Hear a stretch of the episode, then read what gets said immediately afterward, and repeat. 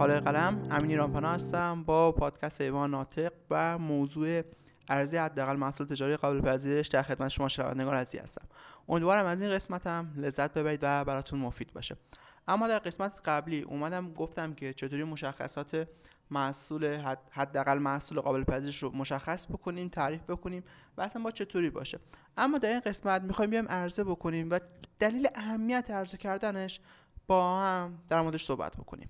اما چیزی که مهمه اینجا اینه که بدونید شما هدف از این کار اینه که شما از وقت و هزینه زیاد جلوگیری بکنید. شما اگه بیاید محصول کامل بسازید همه کار رو انجام بدید بعد تازه بیاید براش بازاریابی بکنید فلان بکنید کلی هزینه بکنید. ببینید هیچکس نمی‌خره هیچکس استفاده نمی‌کنه. یعنی شما غیر از زمانی که گذاشتید یک سرمایه هم گفتم حروم کردید و از دستتون رفته. اما با این کار شما میاد میگه آقا محصول من با این ویژگی ها حداقل محصولی که مشتری می ازش میاد استفاده می‌کنه و حاضر براش پول بده. حالا شما این محصول به مشتریان اولیتون یا پذیرندگان اولیه ارائه می‌کنید اونا میان این محصول امتحان می‌کنن. ولی بهش میگه آقا من بهتون یه تخفیف میدم یا رایگان بده استفاده بکنید. به شرطی که آقا به من بازخورد بدید. به تو جلسات بازخورد شرکت بکنید یا بازخوردتون رو برای من بفرستید و از اینطور موارد. تا شما بدونید محصولتون چطوریه. با این کار شما می‌تونید بفهمید که کدوم بخش محصولتون کاربردی بیشتر استفاده میشه کدوم بخش بود و نبودشون یکیه کمتر استفاده میشه. مشتریانتون انتظار دارن چه بخشی بهش اضافه بشه چه بخشی باشه بهتر میشه کارش و از همه مهمتر آیا حاضرم بابت این پول بدن یا نه؟ وقتی شما این کار انجام بدید یه اطلاعات رو به دست میارید. با توجه به این اطلاعات شما میاد کم کم محصولتون رو ارتقا می‌دید. دیگه از اون حداقل خارج میشه.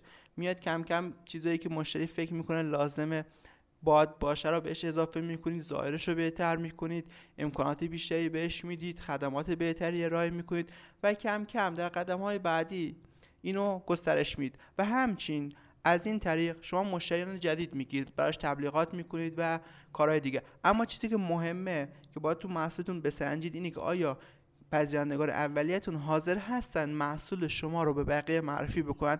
اگه محصول شما محصولی باشه که این افراد حاضر باشن به بقیه معرفی بکنن کمکتون می‌کنه که بدون صرف هزینه هنگفت به تبلیغاتی شما بتونید رشد خیلی زیادی تو مخاطبین و مشتریان خودتون داشته باشید. به همین دلیل برای مرور بیاید بگیم که برای چی این کار رو انجام میدیم. اول از اینکه مشخص بکنیم کدوم بخش از محصول ما مفیده و کدوم بخش مفید نیست کاربردی نیست کمتر استفاده میشه.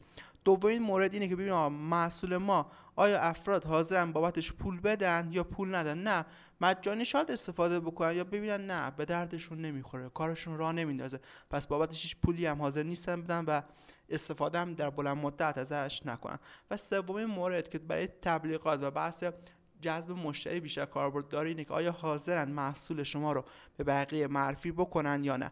و اگه این حاضر این کار رو بکنن آیا همونطوری رایگان انجامش میدن یا نه؟ یا با طرح تشویقی مثلا تخفیف در خرید تخفیف در اشتراک یا موارد مختلف بذارید.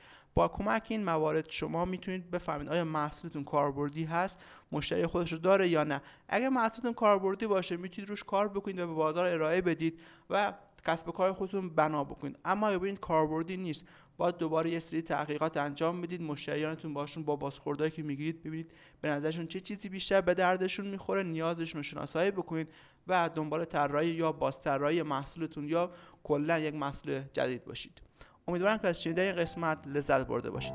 لطفا منو از نظراتتون داخل وبگاه شخصیم با آدرس امنیرانپانا.com معلوم نکنید. موفق و معید باشید.